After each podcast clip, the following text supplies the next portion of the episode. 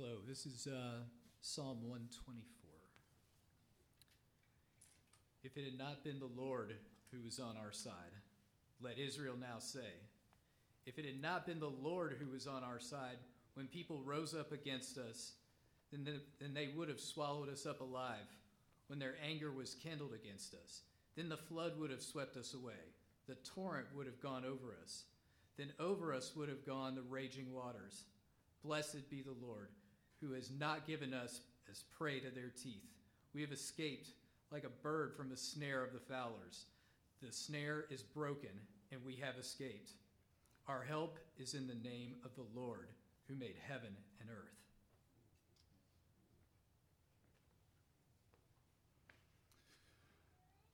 Oh, Heavenly Father, uh, my heart is just overflowing with joy and just these songs that we sing to you, Father. Um, I'll say it again. You are worthy, worthy, worthy of all praise, glory, honor, and just worship, Lord. And I just ask, Father, that you just please flood this building, flood the sur- the surroundings of this building, Lord, with your presence. Any weary souls or hearts that may be in this building right now, Lord, I just pray that you just, just revitalize them.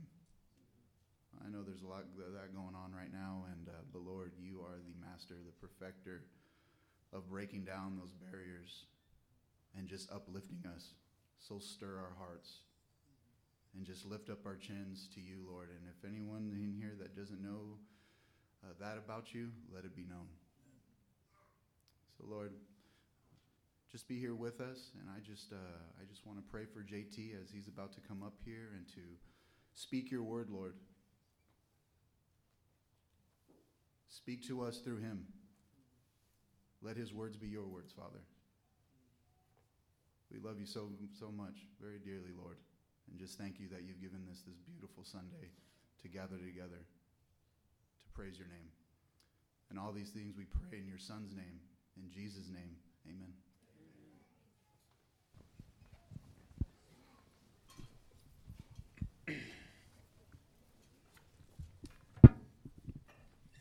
Good morning, church family.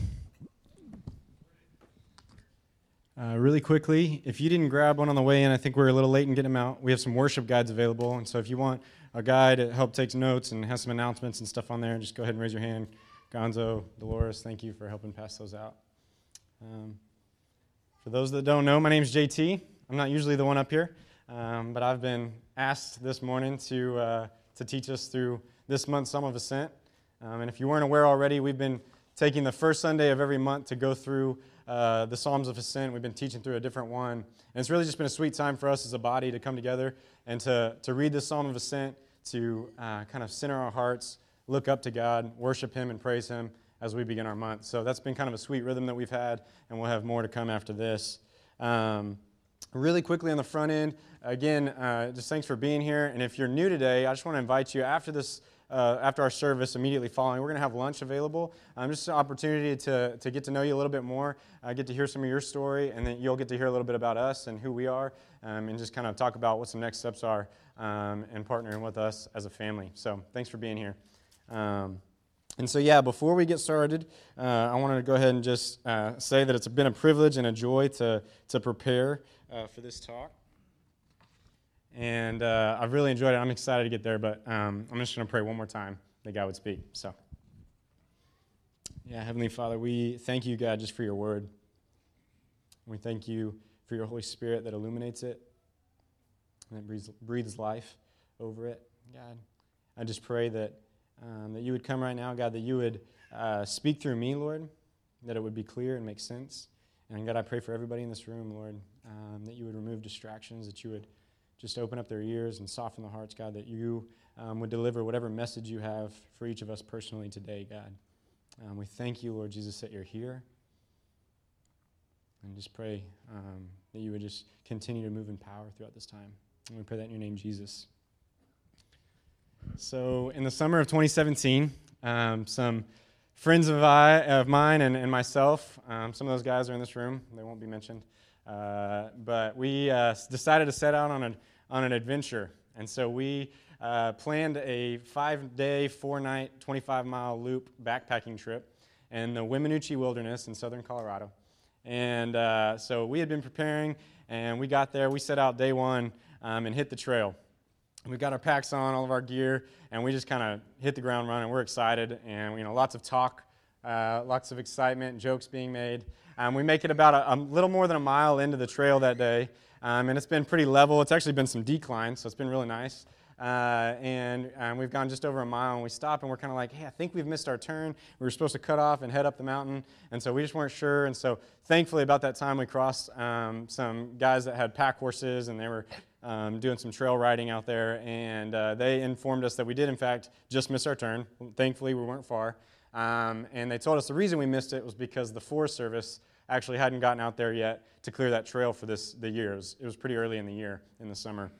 And so uh, they kind of advised, hey, you know, it hadn't been cleared, so you may not want to do it. And we were like, well, don't worry, we're young bucks, we got this. And uh, so we went for it. So we doubled back, found our little trail that we were going to go on, and, it, and truly it just, it was like a bunny trail into the woods. It was just like, uh, is that, uh-huh, okay, all right, this is it. G P S confirms it, let's go, let's head up the mountain. And uh, so again, still in much excitement, uh, head out and continue on. And Um, we knew going into it that day one was going to be a tough day for us. We actually kind of planned for it to be a day that we, you know, uh, cover a lot of ground, specifically elevation, so that the back of the trip would be a, a real long, fun descent.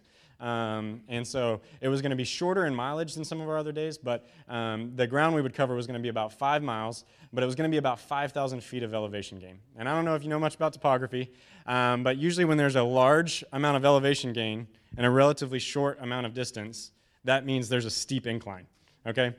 So uh, we begin out, and we just start this steep incline, and, and it's just, you know, like stairs, you know, just this slow and steady uphill. And uh we start up the way, um, and we come across our first barrier. We find a tree in the, across the path that's fallen. And this is very common in winter, ice and the storms that hit, the trees fall, um, and that's what the trail service is for. Uh, and they come in, they clear these things. But we see one tree, and we're like, hey, we're okay, we got it. We conquer the tree. We go over it, we go under it. It's a little bit challenging to do when you've got forty pounds of, you know, gear on your back, um, but we, we make it through, right? And so we keep on, and what we didn't realize is the, the warning we got that the journey was going to be difficult um, was a good warning, because not only did we cross that one tree, um, but we truly that day, we, we passed dozens and dozens of down trees on this staircase up the mountain. And so, uh, and in just in sections, it was like tree, tree, tree, tree, like it wasn't just like spread out. And if you've ever done anything like this, if you've ever gone on a really long run, or or if you've, you know, done long trails, uh, hikes like this, um, one of the things you want to do is you just want to get into a zone, and you want to go set a, set a pace and slow and steady just cover ground. Um, because as soon as you have to stop and you decide, oh, I'm going to just take a rest, or you come against a barrier and it slows you down, your brain actually tells your body, hey, we're resting. So it just kind of starts to shut down. It's like, we're going to relax. Um, it's not used to that sustained level of strenuous activity, and so uh, you just try and set a set a pace and go. But every time you hit one of these trees, it just mentally is just this exhaustion, because your brain is like, sit down, rest, take your pack off, and it's like, nope, we're going over, we're going under, we're doing this jungle gym, you know, obstacle course up this mountain. And uh, and again, if you're not familiar with this, one of the things that happens is actually, it's really fascinating, it's cool, um, but it's it's intriguing the way that your mind just, it shuts out everything. And you end up getting to this point, again, we're, I mean, we're halfway up this mountain. We're huffing and puffing because we're not, we're from Texas. Not a lot of elevation here. Uh, plenty of oxygen. You get up that high, oxygen gets thin. It's a lot harder to breathe. And so we're huffing and puffing. It's day one. We're not fully acclimated. We've got our packs on, and we're getting tired. Many of us ha- don't have a lot of experience doing this. And so, you know, we've got borrowed gear. We've got, uh, you, you know, some old used gear, not the best of the equipment that we need uh, to make it a little easier. Our packs are twice as heavy as they should be, um, and so we're uh, we're struggling. Um, but your mind goes to this place, and you dig down deep, and it's just crazy. It's like blinders come up, and you just, it's funny the things, the thoughts that come in your mind, and you just kind of go to the space where nothing else is is matters, and you're just you're stewing on some interesting things that, like, the whole motivation is to take one more step and to ultimately get to your destination, right? And um, and so by the grace of God, we made it to the end of day one. We got just above tree line. We set up camp just before dark. And uh, so it's dark, and we're eating our meals, our freeze-dried backpacking meals, and uh, sitting around the fire. And uh, I asked Landon, uh, who led worship, if I could use him as an example. And so uh, he's the only one that's going to be named today besides myself.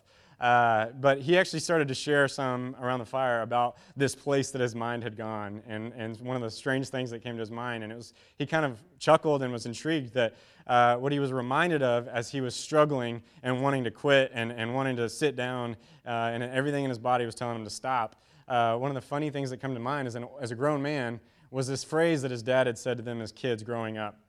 Um, and he, the, the phrase was, Berry Hills never quit. And it was a simple phrase, but it was a phrase that held identity. You know, as Berry Hills, we don't do this.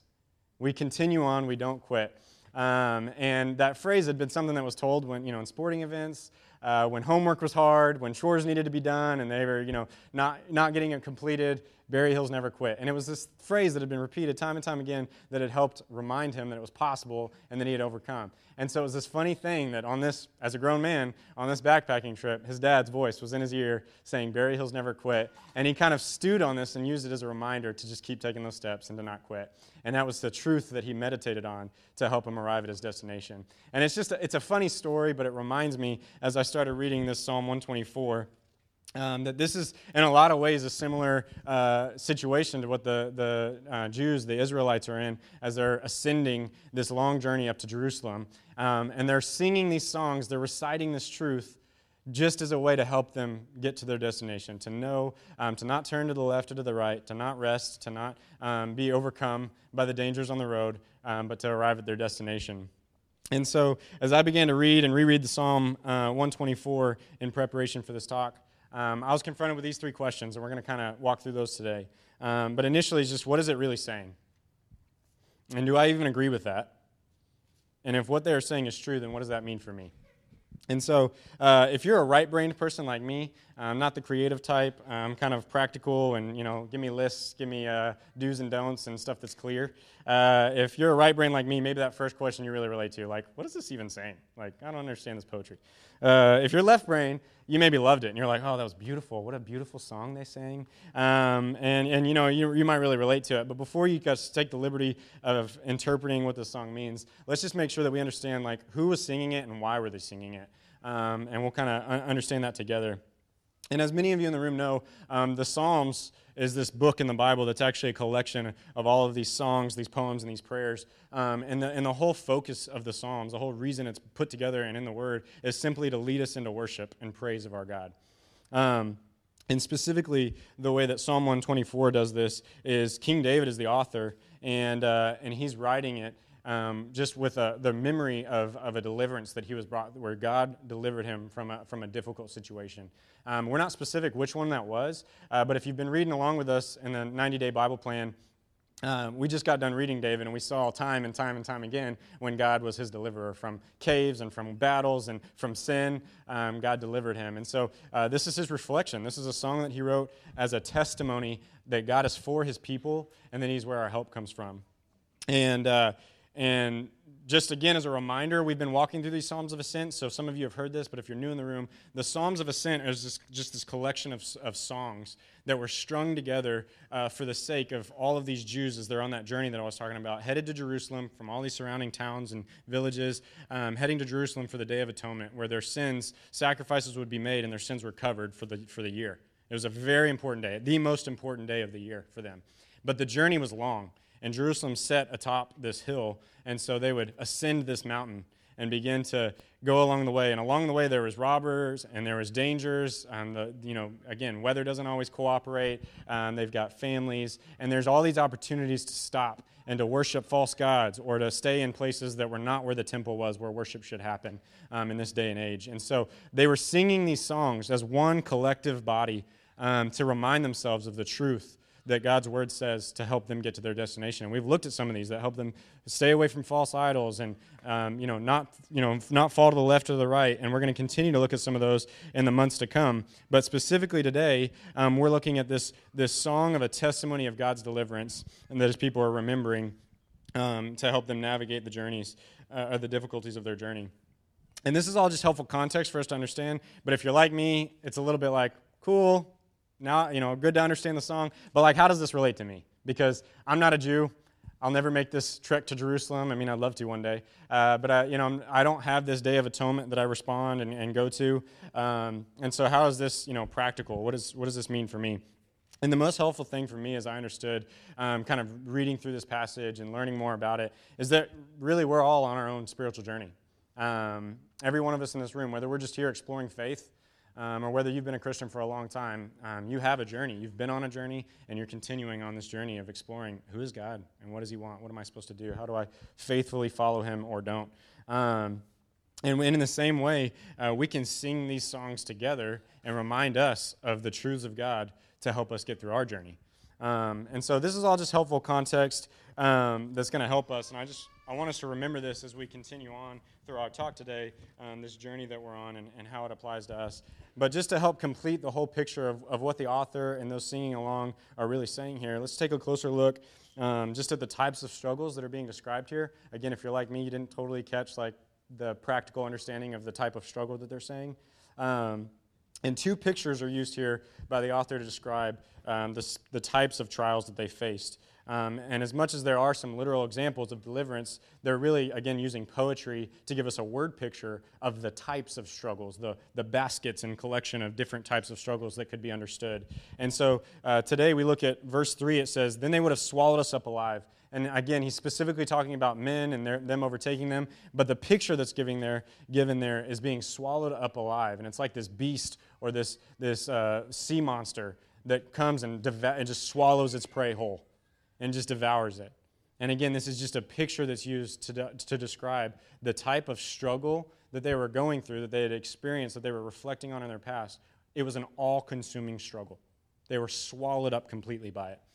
That it was this overwhelming moment, just again, a picture floating adrift in the sea and a sea monster. I mean, you have no power. You're not stopping it. You're not running away from it. You're just getting swallowed up. Um, and that's the type of struggle that they're describing, that, that it was that difficult, that it had been that hard. Um, and so they were they were feeling the the weight of um, just this, this all-consuming despair, total darkness.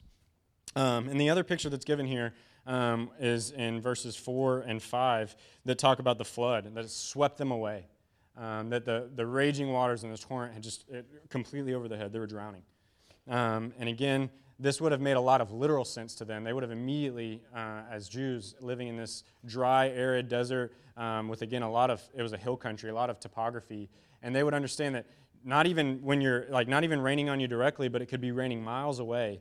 And the way that the, the ground worked there is that it, when it, it would rain, all of the water would run because of these hills and these the different valleys and the way that gravity would pull this water together and the dryness and the rock of the the ground, all that water would funnel into these channels. If you've been to West Texas or New Mexico or one of these uh, desert countries, you've seen some of these cuts in the ground, and it's like flat, flat, flat, and this big cut, and it's flat, and like you see them kind of up in the hills. Um, but it would rain, and these waters would all funnel into one spot. And again, without annou- being announced, a flash flood would flow through the area. And if you or your stuff was in the way, it would just be swept away. And so again, the, what they're describing here uh, in this difficulty is that there is no escaping their struggles.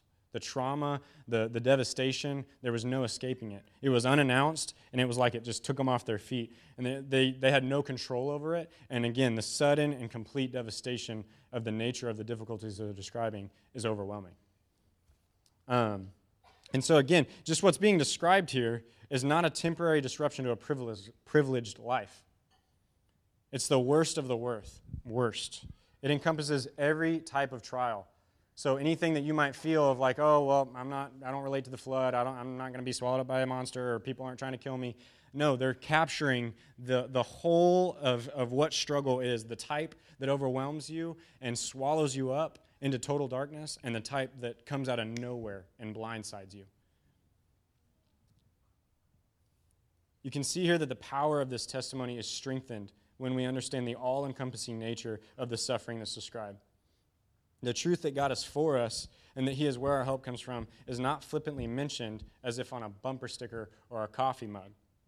It is remembered and proclaimed as objectively true and historically proven for the Israelites here. The songwriter is not expressing some silver lining found in the midst of a storm cloud. It's much, much more than that. They have experienced all-consuming trauma and devastation. The loss this inescapable loss, and yet they are declaring that they were not abandoned. God didn't just leave them there. He helped. He was for them. And one final point, just to understand that this testimony is, is not just the account of one person. This isn't just King David's deliverance. Um, but Eugene, Eugene Peterson uh, coined this quote, and uh, he communicates it well in this commentary. Um, but he says, reflecting on the first half of this psalm, um, the witness is vivid and contagious. One person announces the theme. Everyone joins in. God's help is not a private experience. It is a corporate reality, not an exception that occurs among isolated strangers, but the norm for among all of God's people. That's powerful. It's not just one person's story. And if you're a child of God, you understand that this is the story of God's people. And so the totality of these two pictures, it's gripping. And it's relatable uh, to each of us. And I know that there's a lot of people in this room that have experienced something like this in their past. Again, these at least one, if not both, of these two categories of suffering. Um, and some of you guys are in the midst of it now. Um, but let's keep going because the song isn't over. Um, verses six through the end say, "Blessed be the Lord, who has not given us as prey to their teeth. We have escaped like a bird. From the snare of the fowlers, the snare is broken, and we have escaped. Our help is in the name of the Lord, who made heaven and earth." The beauty of this song finds its climax in verse six, where it's declared, "Blessed be the Lord." How can this be? How can they say that? You see, the trauma and the trials are not actually the subject of the psalm. They're only its setting. The subject is help, and where, or rather who it comes from. And if you hear nothing else to say, if you hear nothing else today, I want you to hear God's word saying that he is for you and he's where, is, where your help comes from. And I know that this statement uh, you know, leads us to ask the question, like, do I even agree with that? I hear you saying that that's true, J T, but do I even agree with that? Um, because I know that this statement contradicts all of our culture around us. Um, you know, if you if you asked the world around you, uh, you know, is God for you, or, or who can you trust? Like, is you know, where do you find your help? Um, you would hear probably phrases like this: "The only person you can really trust is you." Or maybe uh, you've heard this before. I know I have. If there is a God, at best, he set the whole world into motion, but he's uninvolved, and he definitely doesn't care about you or me. Or maybe just where you're at today, or what you're. These thoughts um, in your mind are uh, is a little bit more of like, or excuse me, um, you know, again, if we were to ask the culture, where does help come from? Um, what are some things that we would hear? Maybe like my well plan- my well-paying job, you know, my career, it's, it's got me. Or government aid. Or my parents. College students in the room, anybody? Amen. Um, modern medicine might be where you look to for your help. Or uh, or a degree. Or really, a lot of those, if we boil it down, myself is where my help comes from. That's who I can trust. Um, and we put it all on us. And I know that immediately when I say this statement of God is for us and he's where our, where our help comes from, that we're just bombarded in our minds with things that are questioning, that can't be true. It's not to be trusted. And maybe some of those thoughts that are coming to your mind uh, are, that may be true for you, J T, but it's not true for me. God doesn't, God's not for me. You know, yeah, okay, pastors and super Christians, yep, God's for them, but I've done too much. He can't be for me. Or maybe you resonate with, how can you say that when natural disasters or world pandemics or atrocious hate crimes continue to happen? How can God be for us? Or maybe what resonates with you today is, how can you be so sure? How do you know that God is really for us, and that's where our help comes from? And I just want to tell you, these questions, these these things that we wrestle with as we come to God's word, it's okay. It's okay. They're valid. And I just want to validate that to you today. If you're struggling with one of those or any of those or all of those thoughts, it's okay to wrestle with that. And I just tell you, as, as I came to this text, um, I just felt led to write a list of things that I've just been struggling with for the last two years, because things that I've been through have led me to question these very truths. I've come out of a season, I'm, I'm in a season in ways of asking, God, are you really good? Do you even hear my prayers? Are you really for me? And maybe you are too. But for me, as I wrote down some, I, I felt led to share some of them today. And I, I share them not for it to be anything about me, but for you to understand that you're not alone and that we all have things and that we all wrestle with these doubts. And so a little over two years ago, um, my wife and I had been trying uh, to conceive and have a baby. And um, after a lot of trying and, and uh, some testing, uh, I was diagnosed with idiopathic infertility. And that's just modern medicine's way of saying, we don't know why, but you're probably not going to have kids. And we all know that a little, almost two years ago now, that the novel coronavirus, a k a. covid nineteen, hit the world. And we went into shutdown. And what we didn't know then is that we, what we know now, that almost two years and counting later, the world that we knew would change. The decisions that we would have to make over that journey would be difficult, and we've all wrestled with it. Whether we've had it or whether we've known someone that's had it, there's been a lot of loss. Um, and and even for my wife and I, God worked an incredible miracle, and, and we conceived. And it was an amazing pregnancy all the way through um, until the very end. And uh, we went to one of our, our final checkups, and uh, they told us some numbers didn't add up, that things weren't looking good, and that we needed to go next door and uh, go ahead and, and have a, an emergency induction. And uh, we're first-time parents. This was all new for us. Um, and they're telling us that uh, my wife is, uh, that she has preeclampsia, which I knew nothing about, um, but they're just telling us that the number one risk here is, is loss of my wife. Um, and so we go next door, and one thing leads to another. We're induced, and it's everything against what we had planned for and what we had hoped for. Um, because of COVID, nobody could be there, and so it was her and I. Um, thankfully, my sister-in-law, and uh, she was our doula, and she was in the room. Um, but uh, but yeah, God brought us through. We had a, a healthy pregnancy, uh, I mean a healthy delivery, um, uh, despite the difficulties of it. Um, my wife was amazing and, and rocked it.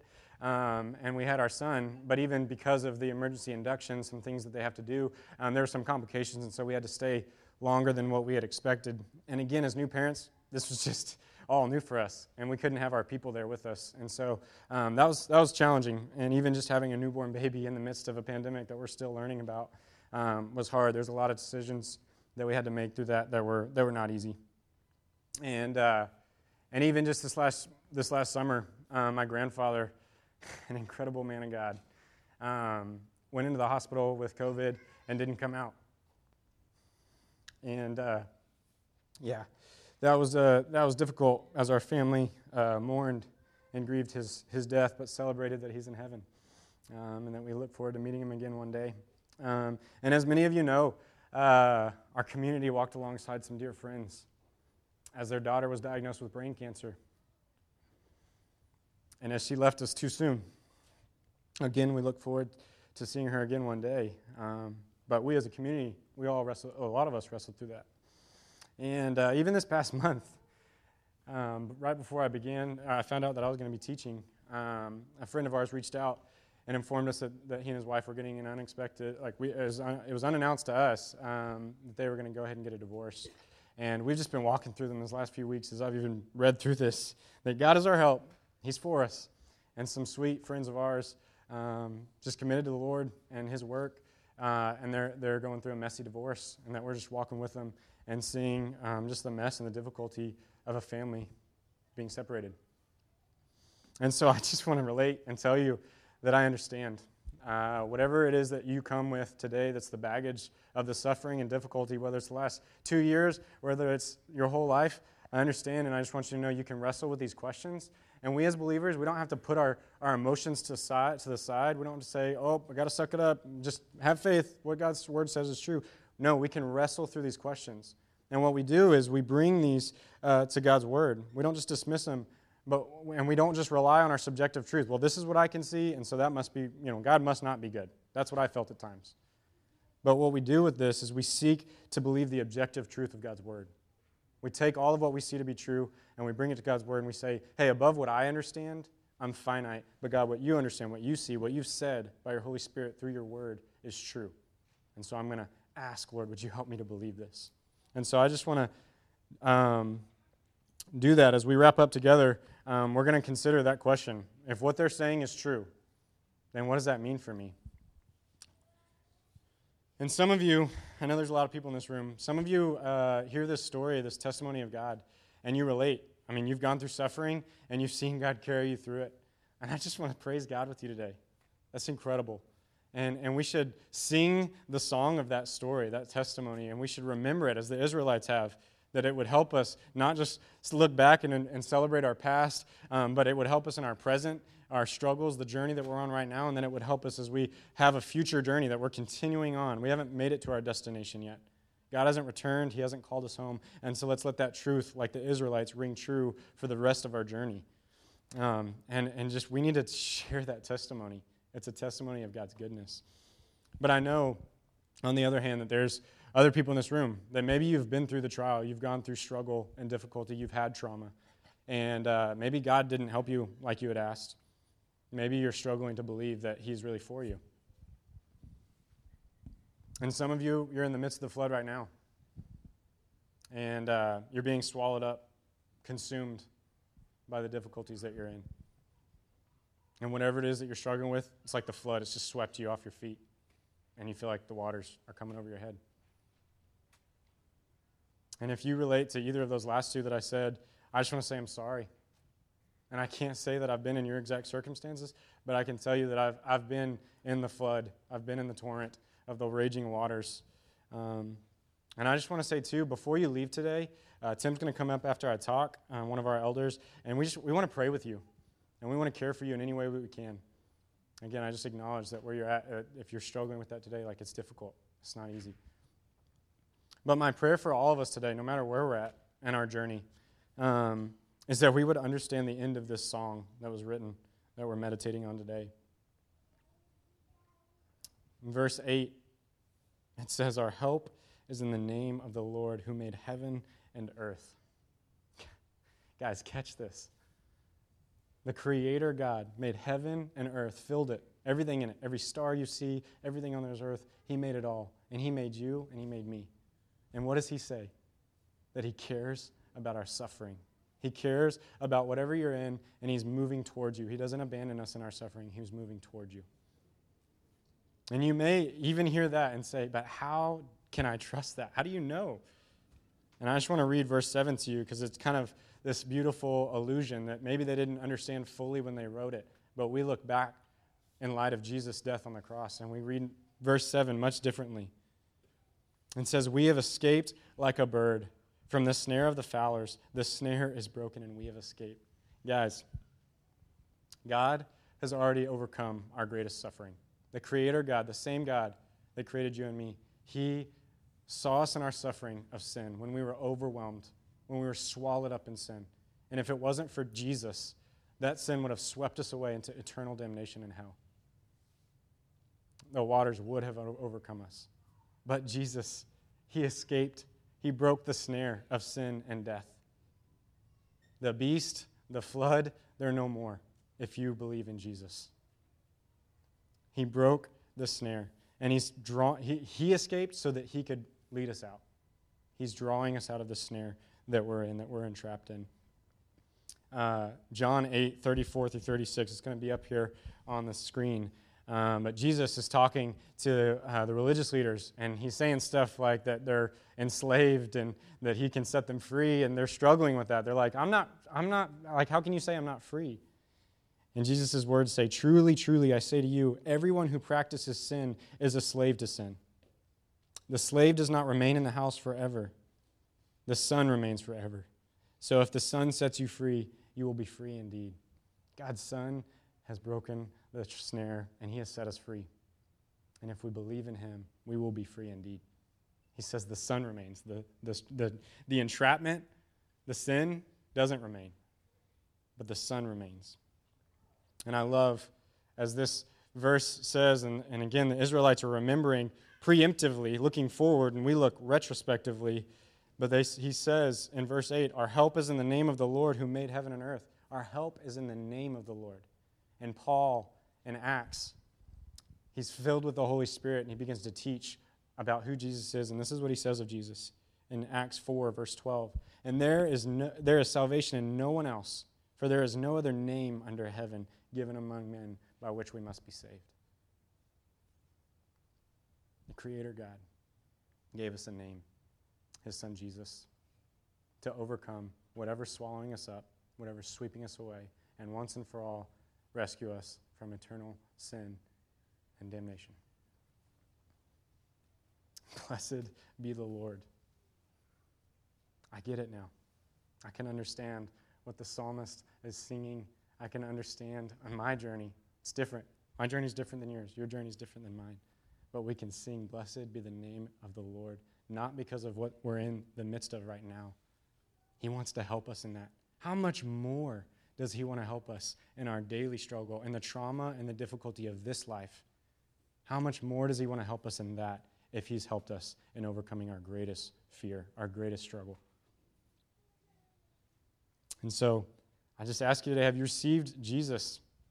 Have you received his help to escape the snare of sin and the difficulty um, that he's eternal? If not, do it today. Don't wait.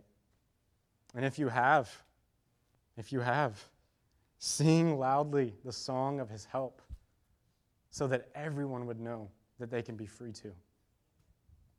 And I just want to tell you today, wherever you're at, whatever flood, whatever beast is swallowing you up,